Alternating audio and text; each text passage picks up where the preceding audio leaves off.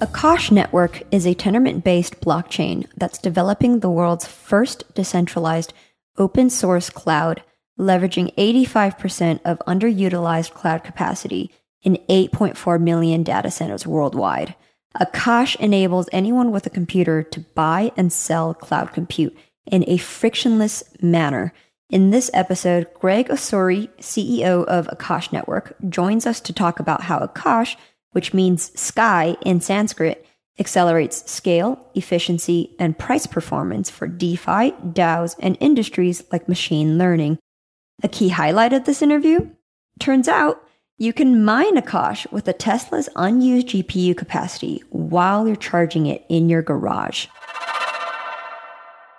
Welcome to another episode of Interchain FM. We are here with Greg Osuri from Akash Network, a public blockchain built on the Cosmos SDK for decentralized cloud computing. Welcome, Greg. Thanks, Django. Great to be here. Do you want to give a quick intro and then tell us about how you got into Cosmos?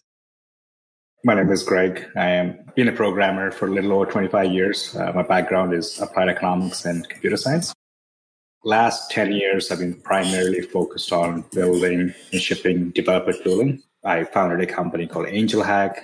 I was really uh, with a mission to take hackathons, which were a very underground concept back then in 2011, to more mainstream and had an amazing opportunity to interact with a lot of developers. Helped launch a few companies at AngelHack, uh, a big one being Firebase, which eventually got by Google.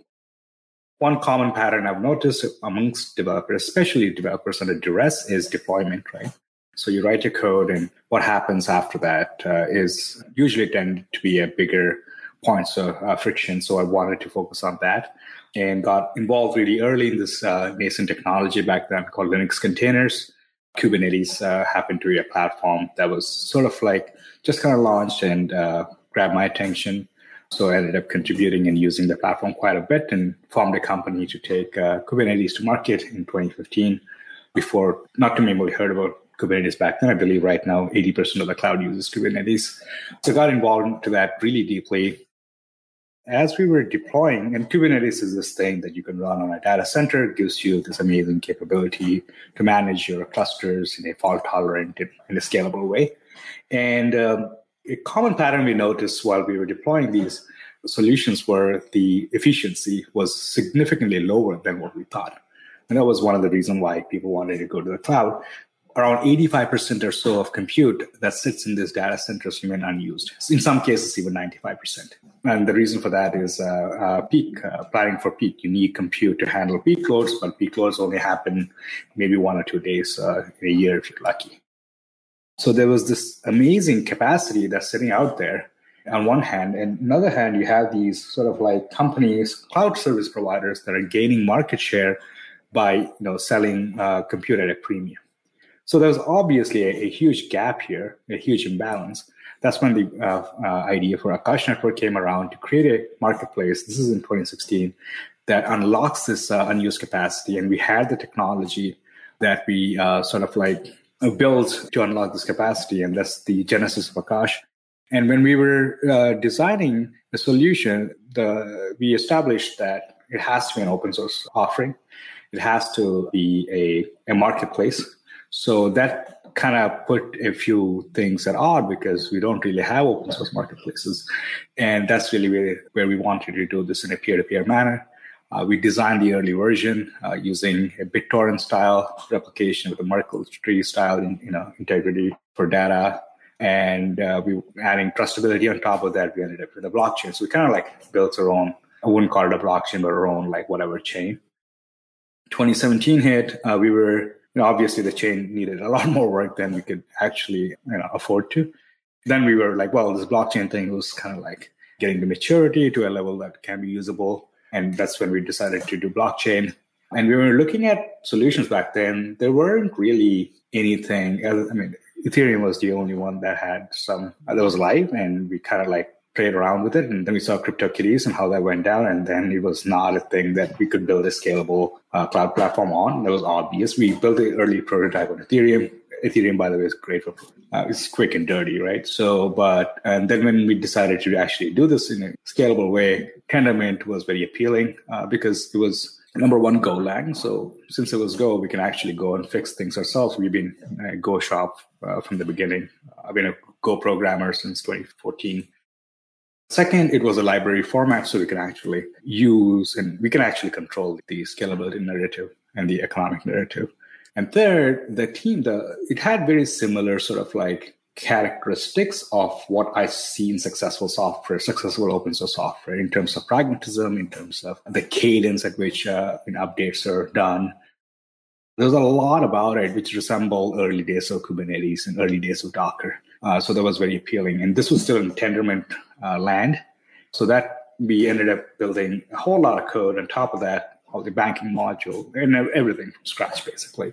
And uh, obviously, that wasn't. And we had this Cosmos SDK project, which was kind of uh, developing on the side. It wasn't ready, at least in 2017, for us to start seriously looking at it. But then we shipped our you know, second prototype in Tendermint had its own issues. 2018, 2019, we decided to migrate to Cosmos. It was a master PR where we got rid of 200,000 lines of code or something, you know, something ridiculous like that, because we built all that. And the best case scenario for us is to write less code. So that's less attack surface. And we'd rather have more shared code, which is obviously has much better scrutiny in public and because it's used by a wide range of uh, consumers, it's better. So for us, the goal is always to have less as less as code as possible. In that vein, the modular architecture of Cosmos was very attractive, and we migrated from uh, Tendermint to V.1 to what Cosmos is today. And now Akash Codebase, I believe, is on 4.2, Cosmos uh, 4.2, which is the latest and the greatest. And very soon we should have the uh, hub uh, connectivity figured away. Did you foresee your solution being the perfect solution when Tendermint came out with its Sentry node architecture? Solution for what? Validating using Akash. Using Akash to run Sentry nodes? Yeah. We didn't really design Akash for blockchain uh, per se, right? Uh, we ended up uh, with attracting a lot of blockchain nodes because it was a very natural alignment in values and the platform right now offers significant advantage when it comes to cost, censorship resistance. It's a self-sovereign platform, and uh, it is essentially permissionless. So it's very attractive to a lot of folks in the space, uh, especially folks like they want to stay anonymous and they you know like their privacy, like Thorchain folks. They don't like to put their credit cards on Amazon.com. We have a lot of uh, users right now that don't really like the big guys, you know, the Amazons and Googles and Microsofts for obvious reasons. And so that's Akash is very attractive. On top of that, right now, some of the users are getting eight times lower costs than Amazon.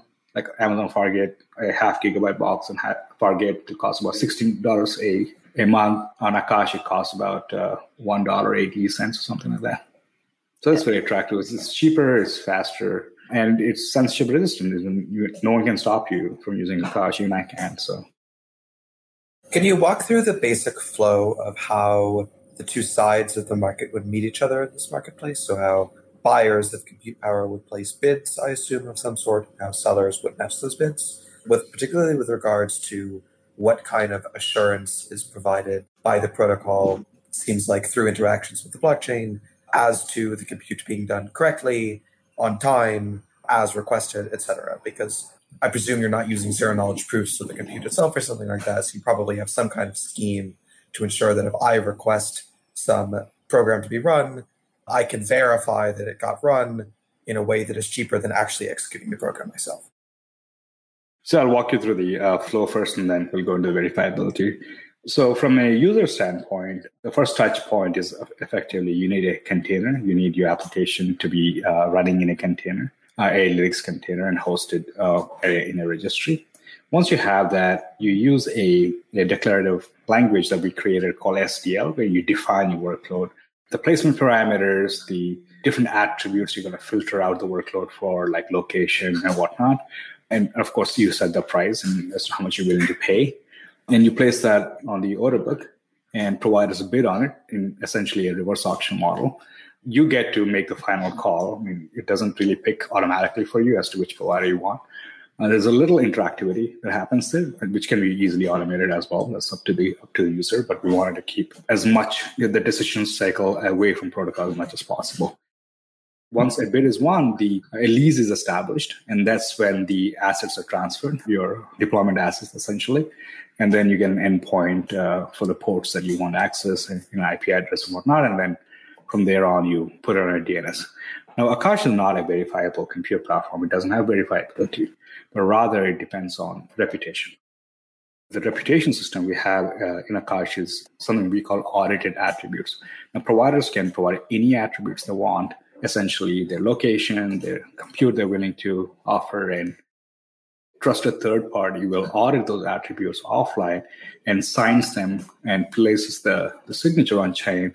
And you can essentially trust this third party and thereby trust this, uh, trust this provider. It's very similar to how today you establish trust with Amazon's or Equinix's uh, by their brand, by their website. In a very similar way, Akash uh, audited attribute, uh, the auditors has to give you that uh, capability to trust. So it is not a verifiable compute platform, right?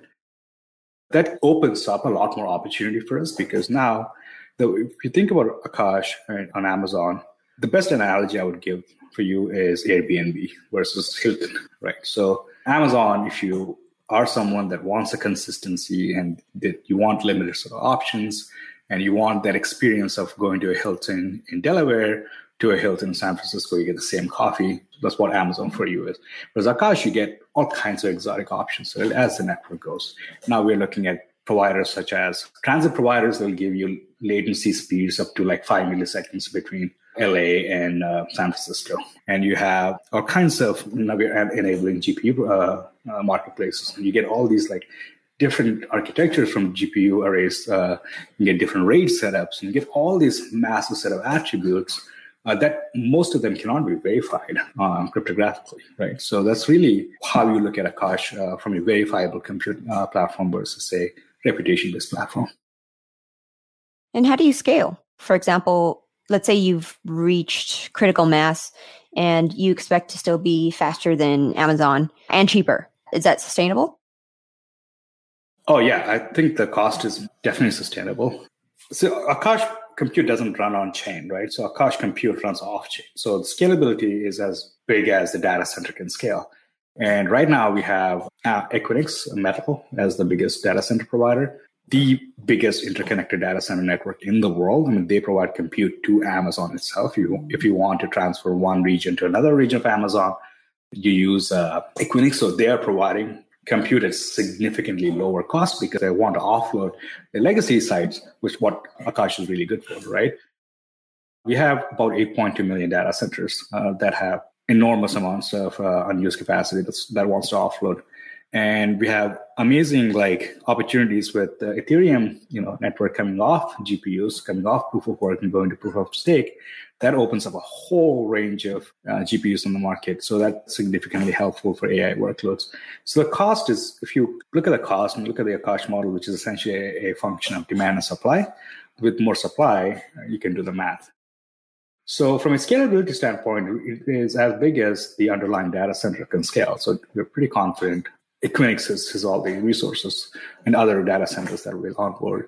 And it's permissionless, so anybody can come list their compute, right? Second scalability uh, factor would be the design of the application itself, right? We don't get into the application design. The developer is fully responsible as to how they want to architect their applications. Now we have stateful workloads that require something like a blockchain, right? Where you really can't have parallel processing for a transaction. That becomes a little challenging to scale. But if you have something like a distributed system, a typical distributed system that can scale horizontally, yeah, your money is your limit, essentially. What kind of data goes on the blockchain in that case? Only the order book, the order data. So it's very minimal. The uh, prices, the audited attributes, a very lightweight data set. And of course, your, your transactions and whatnot, your typical stuff. But so it's a light data set. How do you imagine people using IBC once that's enabled? This is where it gets really attractive, and this is our vision for a interoperable cloud. So today you go to Amazon, there are about 200 services that you can use, and you pay using a single credit card. And you kind of need uh, managed services if you want to build something very scalable, right? And you can do it yourself, but the amount of time you need to sink in to manage these services is not very scalable, like a human uh, capital scalability standpoint.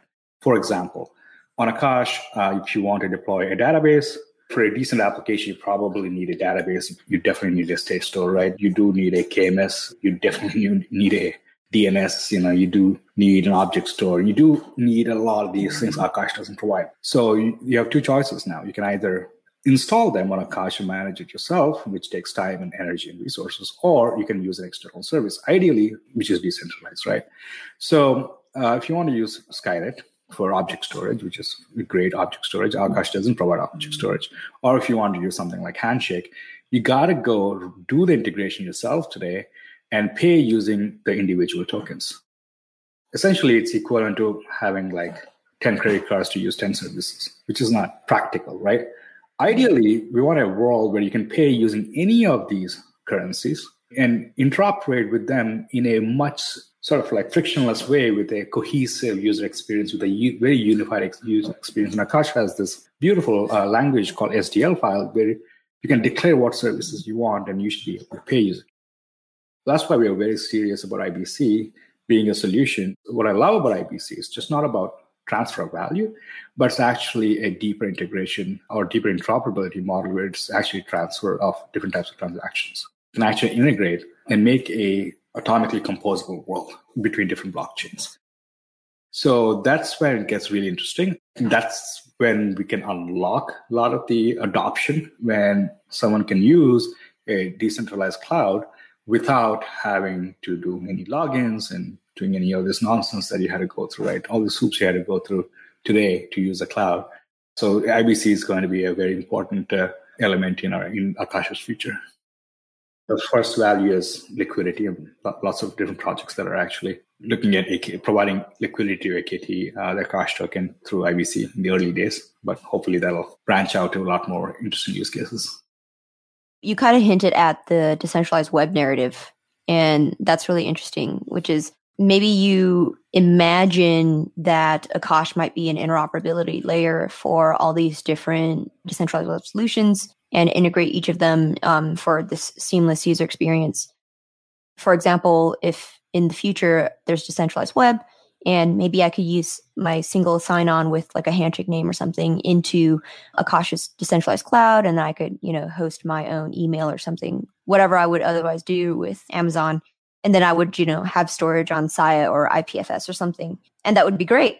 And so mm-hmm. all of that without ever touching an email that somebody else owns or a hosted cloud that I have to sign on and like verify identity with my phone number or something that's super insecure. That's exactly where we want to go, right? We don't collect a single thing, identifiable information. It's not secure, right? So we don't need PII information to run a website. There's absolutely no need. In ideal world, you want to see a Uniswap style, like uh, exchange of uh, value not a centralized exchange style. Do you imagine this to be somewhere in the near future, or is it something that's like so far away that nobody right now cares about and they're thinking that, okay, well, you know, I have Amazon services and it's fine and it works, just kind of having the same mentality as somebody in 2009 would say about the US dollar?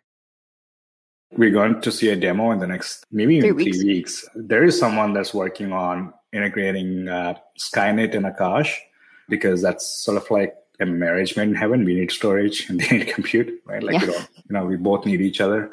Someone's writing a WordPress website on Akash and storing the data on at least a snapshot on uh, Skynet and running the MySQL and loading the snapshot from Skynet. Someone's working on it from the internet. I saw yesterday. And I think they're also connecting a handshake where you can actually use a handshake domain name.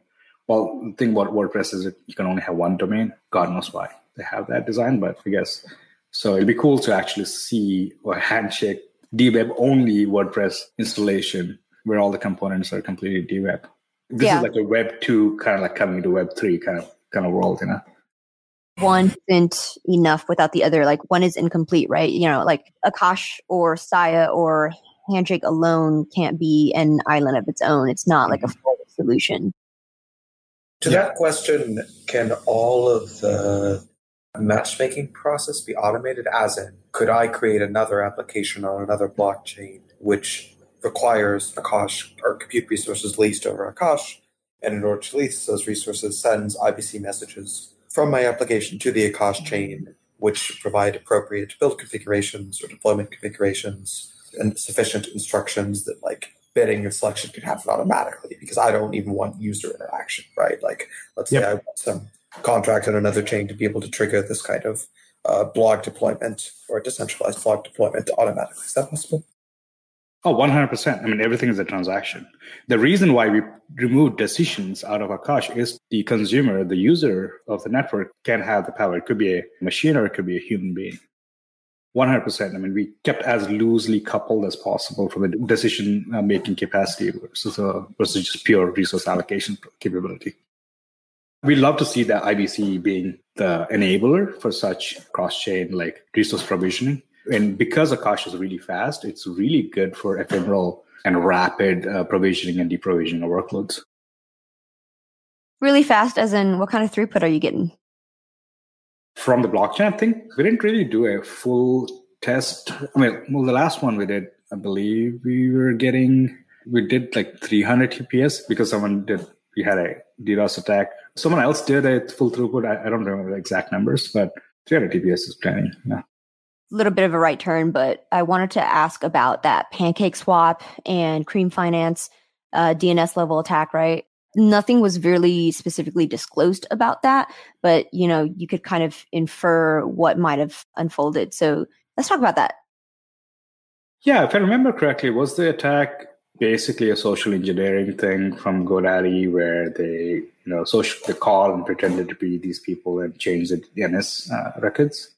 I didn't hear follow up about that, but if it's a social engineering thing, it sounds really similar to this infamous attack that happened to a user who held the uh, Twitter username N. Did you hear about that? That was like in 2014, right? It's like the weakness in all of their security measures tends to be from socially engineering, like an employee of GoDaddy or PayPal or something, where you just pretend that you've lost your credentials and then you get them to repeat to you like a piece of identifying information and then bam they get access to your godaddy they get into your registrar they point your mx record to their server and now they've gotten into your email and now you're just sol now it's 99.99% of the attacks happen that way.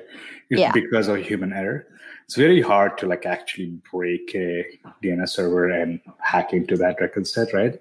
So that's exactly what, if I remember correctly, that's what happened with Pancake Swap and a lot of these. So GoDaddy was was, was uh, compromised, and it happened to me actually. I, it was 2018. I, my phone I had a SIM swap attack, and somewhere down like an option in my 14 year old Gmail account, I forgot to uncheck that you can recover my using my phone, and that they abuse that. I highly recommend people go go and check that. Uh, even though most of my um, stuff was on a 2FA on a hardware.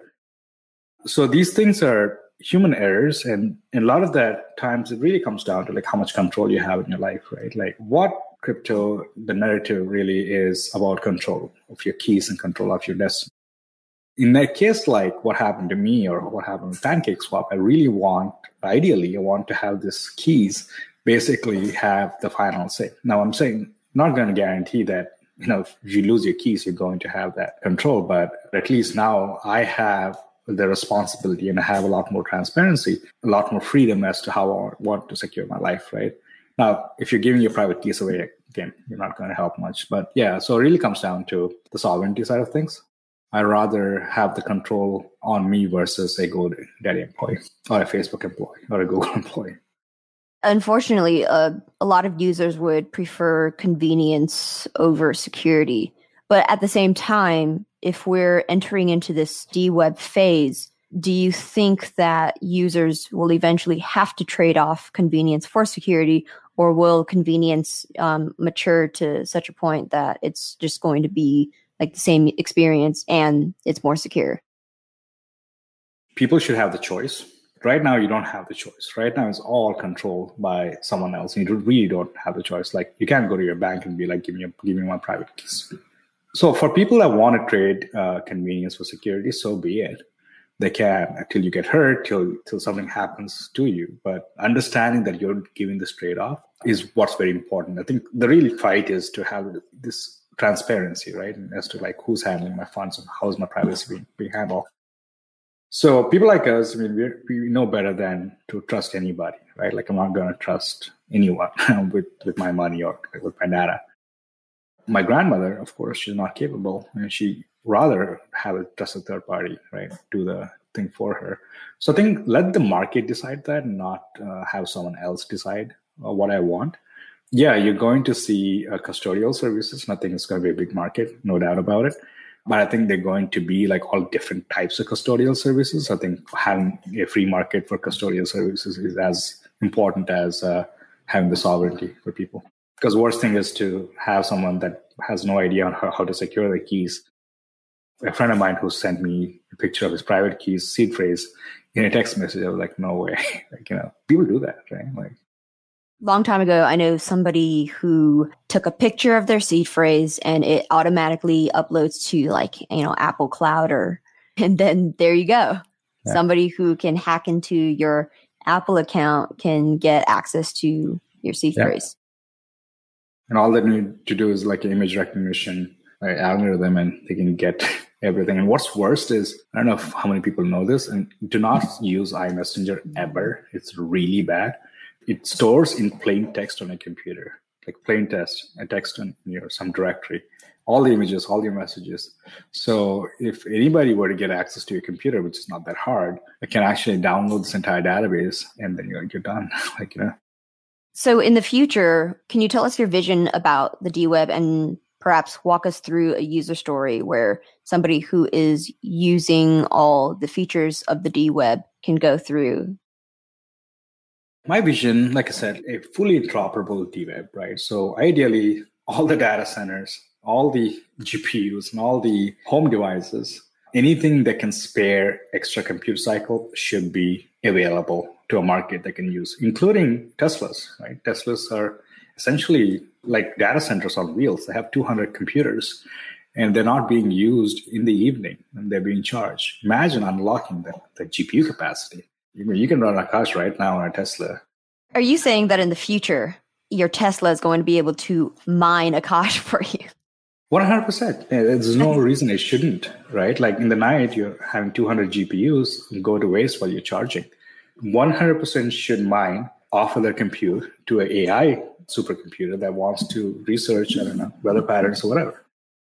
Imagine connecting all the Teslas and creating a supercomputer to analyze weather patterns or like scientific research or whatever you want to do. Right? That's a very powerful set of computers we're not using right now. And uh, maybe even pay for the Tesla itself, earn enough to actually pay for Tesla. So it creates incredible amounts of efficiency, just like the solar grid we're seeing, right? If we solve the efficiency problem, we'll, we'll bring down the cost of compute so much so that it becomes like a second nature and once what happens when you can bring the cost of compute to a level that we don't have to think twice about uh, doing any, any AI work? I mean, the biggest impediment for AI right now is the cloud. It's really bad. And Andreessen Horowitz came out with a report indicating that about 20% of the companies that do AI, their margins go to Amazon. It's ridiculously expensive, and, and blockchain is not helping by eating up all the GPUs. It's incredibly crazy demand for GPUs, and you know the Moore's law is not working out the way it's supposed to work out. So all that is like just complete bullshit. So it's very very expensive uh, right now. Once we can essentially unlock that, bring that to a decentralized web, we're going to see a whole lot of new use cases that we can't imagine. That's the thing about future; you can't really picture it. That's actually extremely exciting to me, and I've never connected those dots before this interview now you've made me want to buy a Tesla. So I am going to buy a Tesla to hack on. Uh, maybe put my Akash name.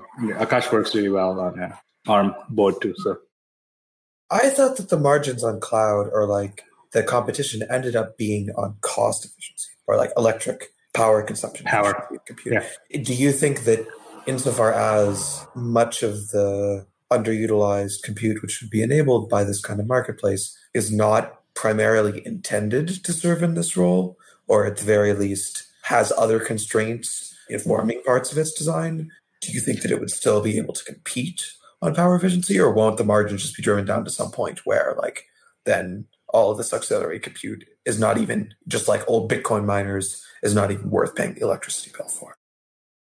On workloads are not equal, right? So it really comes down to the type of workload. right? So like GPUs are so different from CPUs. ASICs are a whole different animal. From a GPU standpoint, it really comes down to two categories. Like one is for profit. You're actually having these mining rigs and you're offering, and the economics are they're very, very hard to break profit, right? So unless you're doing a hyperscale data center, you can't really make money. The fill rate, uh, if I remember correctly, had to be 80% or so in order to, for you to break profit, right? So 80% of the time you need to be uh, selling this compute. So obviously, if you want to lower cost, you can go build a hyperscale data center to compete with Amazon. And that's a whole different animal. So the only way to re- really bring down the cost is to go with unused GPUs. With CPUs, it's a little different ballgame, right? So CPUs, it's not extraneous in terms of your cooling capacity that you will need for GPUs. And uh, with CPUs, it's the fill rate, I believe, was like 20 or 40% requirement for a data center in order to turn a profit. Uh, which is a lot easier for smaller entrants. That's why you see a lot of uh, smaller providers, about 4,000 cloud providers in the world. People you never heard of, like 6x7 and Orion mm-hmm. or these guys, right? So they, all of them uh, have very low util- utilization. They love to get more utilization, and they're still, you know, manage to keep the lights on.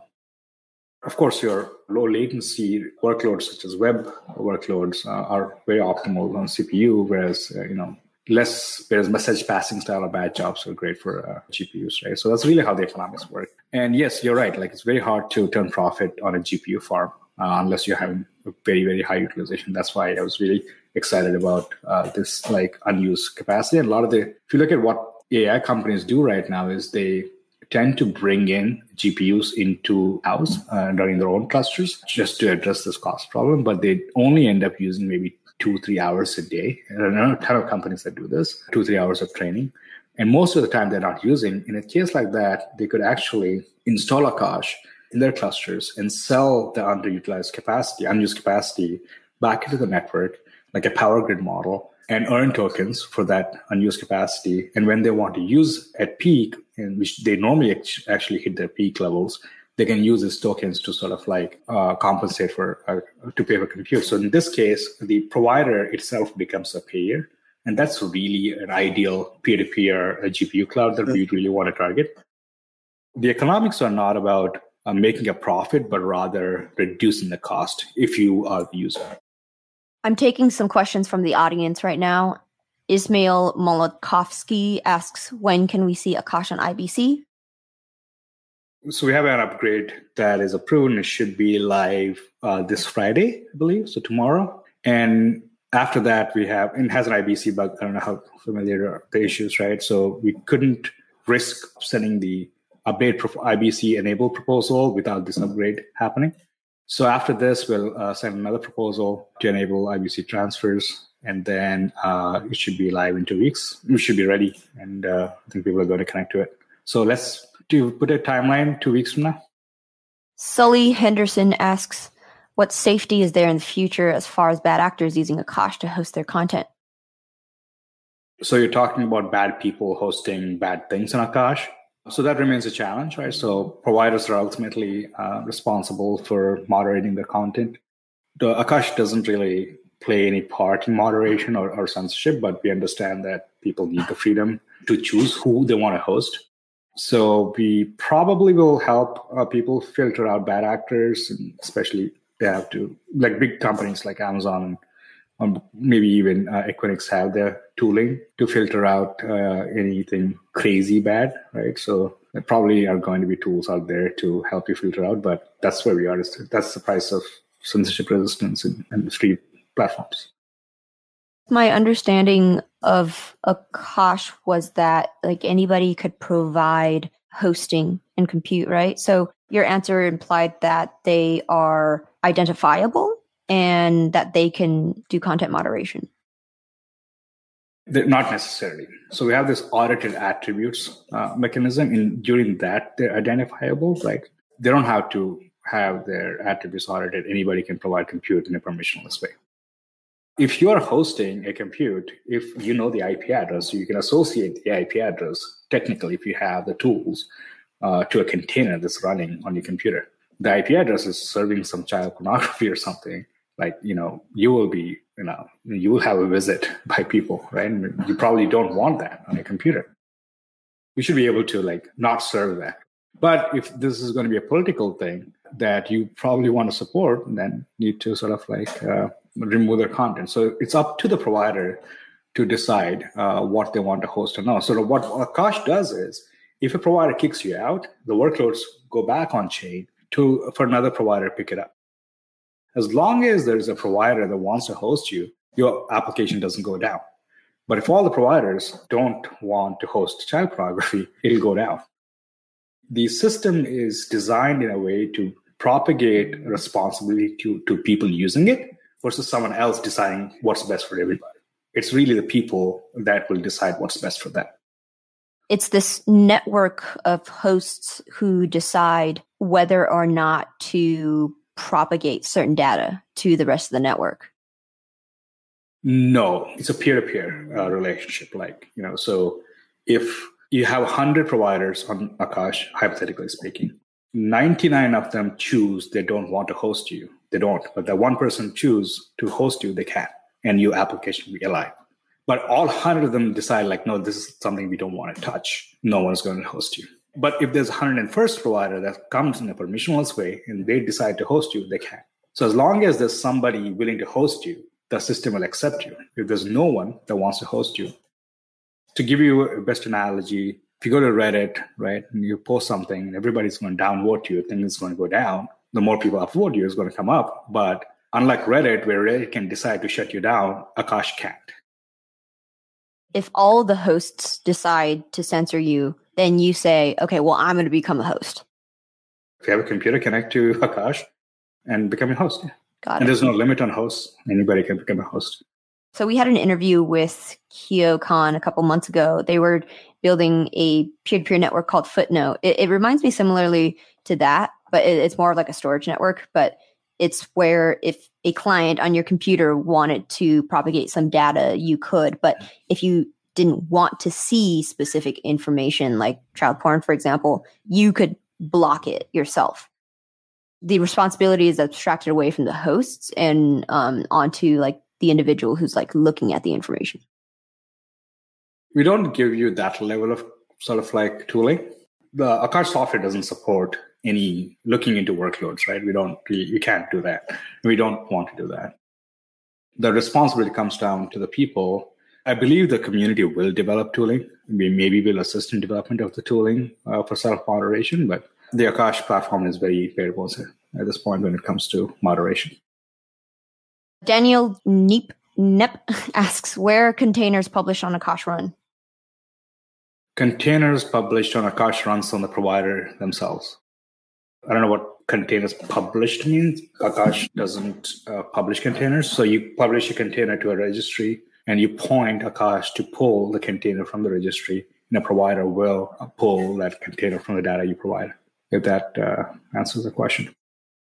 That gives another opportunity. I'd love to see people build a Docker registry on, on Skynet. That'd be really cool, I think, because it'll be a fully decentralized Docker registry that never was built. And I'm going to offer 1000 AKT to anyone that builds it. How do you imagine this, like people using Akash and Skynet together? This is like There's so many use cases, right? Like I just described, like storage and compute have been married before you and I were born, right? So there's so many things you can do uh, with storage and amazing use cases that you can do when you bring these together. You process on Akash and store on Skynet. That's really where we're seeing. So Akash does ephemeral storage. That means if you whatever you, you store on Akash only lives for the life cycle of the lease. Once the lease dies, your storage is gone. There's no guarantee. You might get it back, but there's no guarantee, right? You cannot rely on Akash to store your data permanently. But Skynet can, right? So ideally, the workflow would be something like you have a snapshot of your database on Skynet, and you um, run your application on Akash. When the application boots, you pull that snapshot and you load your database using the snapshot from Skynet in your container on Akash, and periodically in a sidecar, take a snapshot. There are tools, uh, some at Twitter, there are tools on how to do that, how to pull the data from your MySQL and post that into Skynet, and do that periodically. And whatever can do real time using a typical database architecture terms anymore. Standby database, you can pull data, you can have a standby database and pull, uh, you know, update them real time to Skynet. So you have almost real time backups that you never lose. In case of a server down event, Akash has a beautiful event bus mechanism for you to like write all those event handlers. In case of a server down event, make sure you can back up. And when you reprovision, make sure you can uh, reprovision from the data snapshot that you can pull from Skynet. You can have data stored on Akash permanently. You mentioned leaves and leaves dying. Can you elaborate on that? Leaves, yeah. Oh, yeah, so, leaves. so in distributed systems, you you almost never want to walk in with an assumption that things are going to run all the time. But you have to sort of like design your systems for failure because nothing that runs, doesn't matter decentralized or not, is going to run permanently. And this fallacy of like it never stops, I think is just wrong. Things fail almost all the time. And you have to design for failure. That's fault tolerant design. Fault tolerance means not avoiding failures. Fault tolerant is tolerance is like tolerating failures. So most distributed architectures will on Akash, since it doesn't give you managed services, nobody's sitting there managing service for you. If anything happens, of it could be your application crashing, or it could be anything could happen in infrastructure. You're ultimately responsible for securing the data, right? It's very powerful platform. So you, right now you have to like write these, you know, redundant architectural systems in order to have a fully productive data, production grade data, uh, application or Akash in the future that thing will get a lot simpler. But right now it's, it's, so early. We just launched this platform like a month ago. You have to write these backup uh, mechanisms these redundant deployment mechanisms this primary secondary database sort of like architectures and, and the synchronization between them all that stuff yourself. And that might be the feature not a bug because no one wants to socially engineer somebody at Akash and access your your day yeah, yeah, we don't. Yeah, we don't want to hold your data. It's a decentralized system, so you have to really rethink how you use the system. And it's open source system, so you can build on it. Right? There's no support. You don't call a number and people will give you support. Right?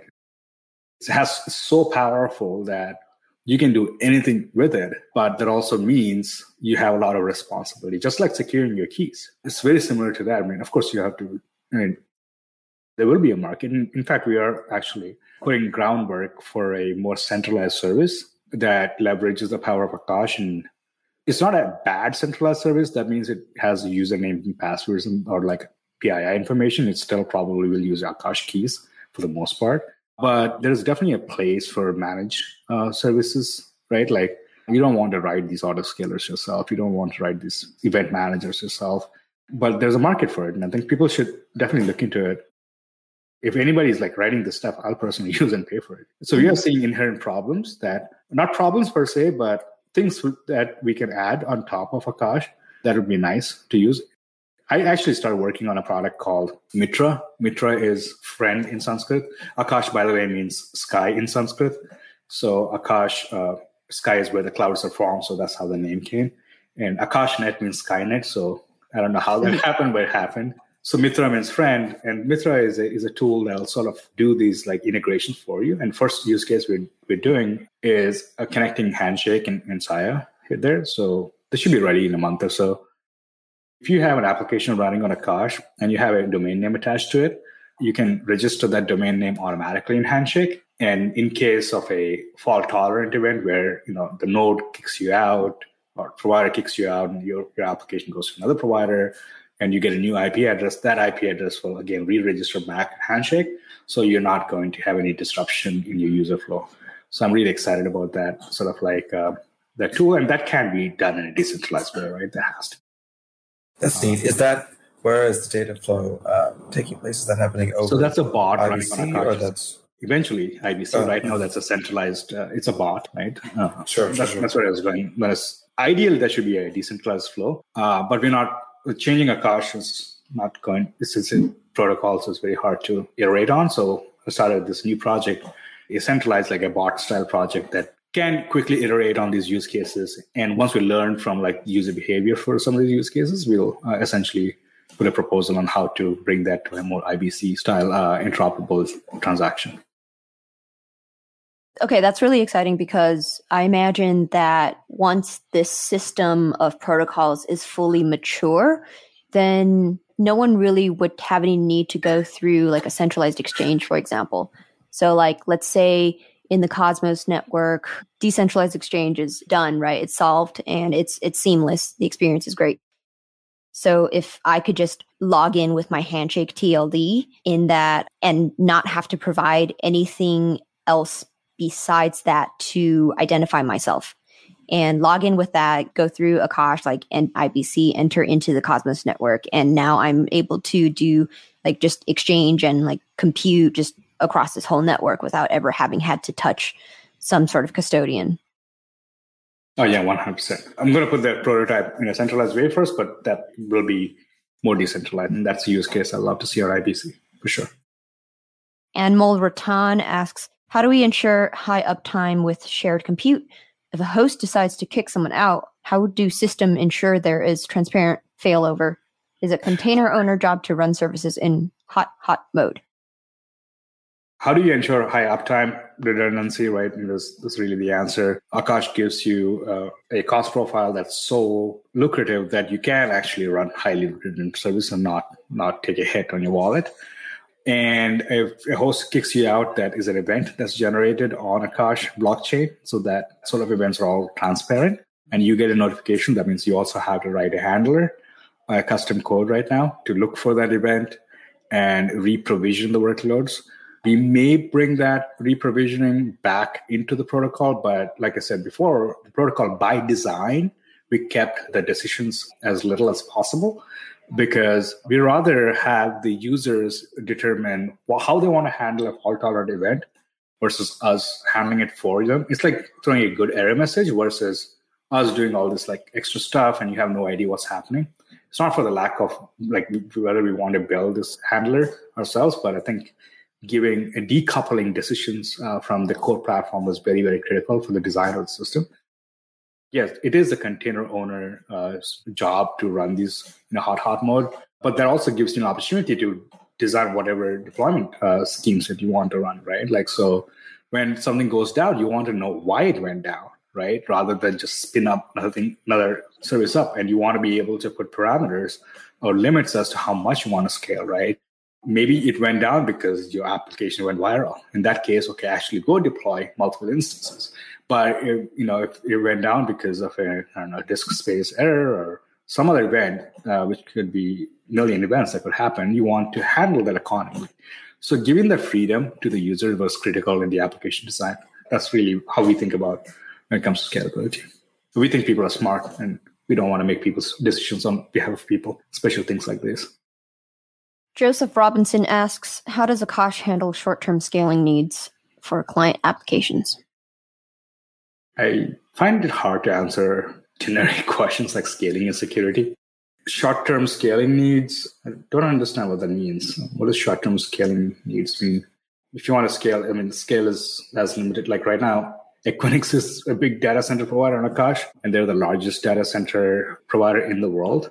If your application needs more data centers than Equinix, then you probably need to build your own data center. So short term or long term, I think Akash can handle it. It's really up to how many boxes you want, how many instances you want. You can define that and you can scale accordingly.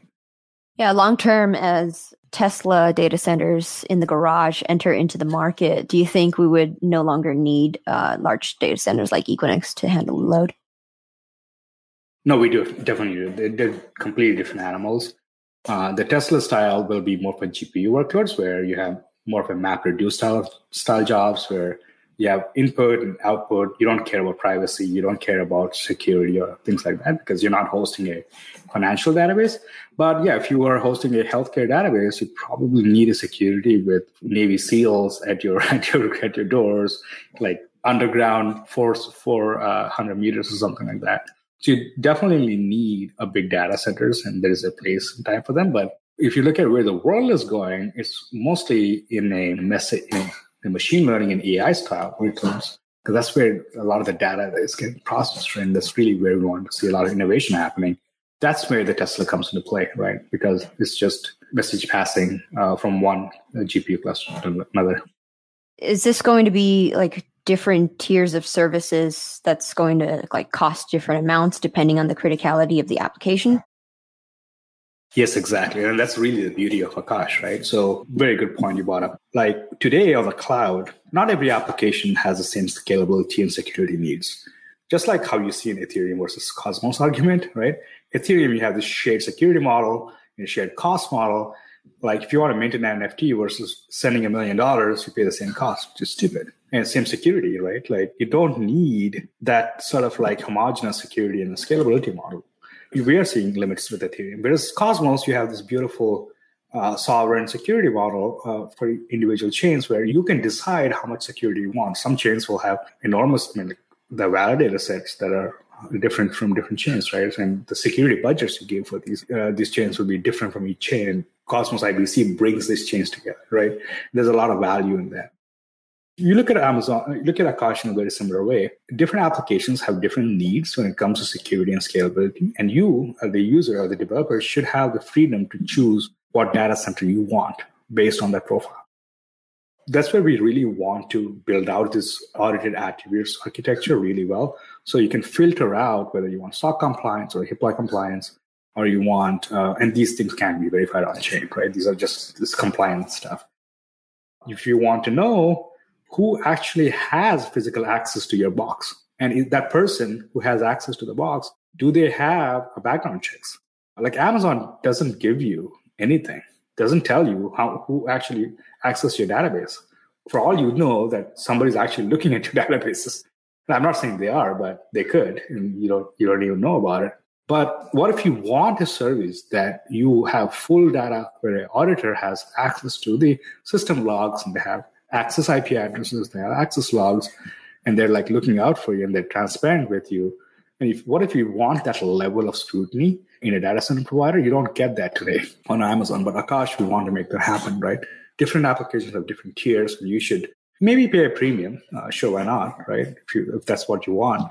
But opening up a marketplace and giving the freedom to the to the individuals to make the choice instead of uh, a company choosing and giving a homogeneous service is where we're going. That's really what I was talking about this Airbnb model versus a the Hilton model. Hilton, yeah, you get homogenous service wherever you go. But Airbnb, I was on a vacation with my family. I stayed in a beautiful villa with a swimming pool and like five bedrooms. And yeah, it's a premium uh, than Hilton, but I had this beautiful like personalized service and all that stuff, right? I can only get that on Airbnb. I actually thought of something really, really interesting when you brought up the different tiers of services with uh, like a full on data center versus um, the Tesla in your garage, which is I imagine that in the future, there's the only users of unused capacity in your Tesla is going to be either like a machine, right? It might not be like a human.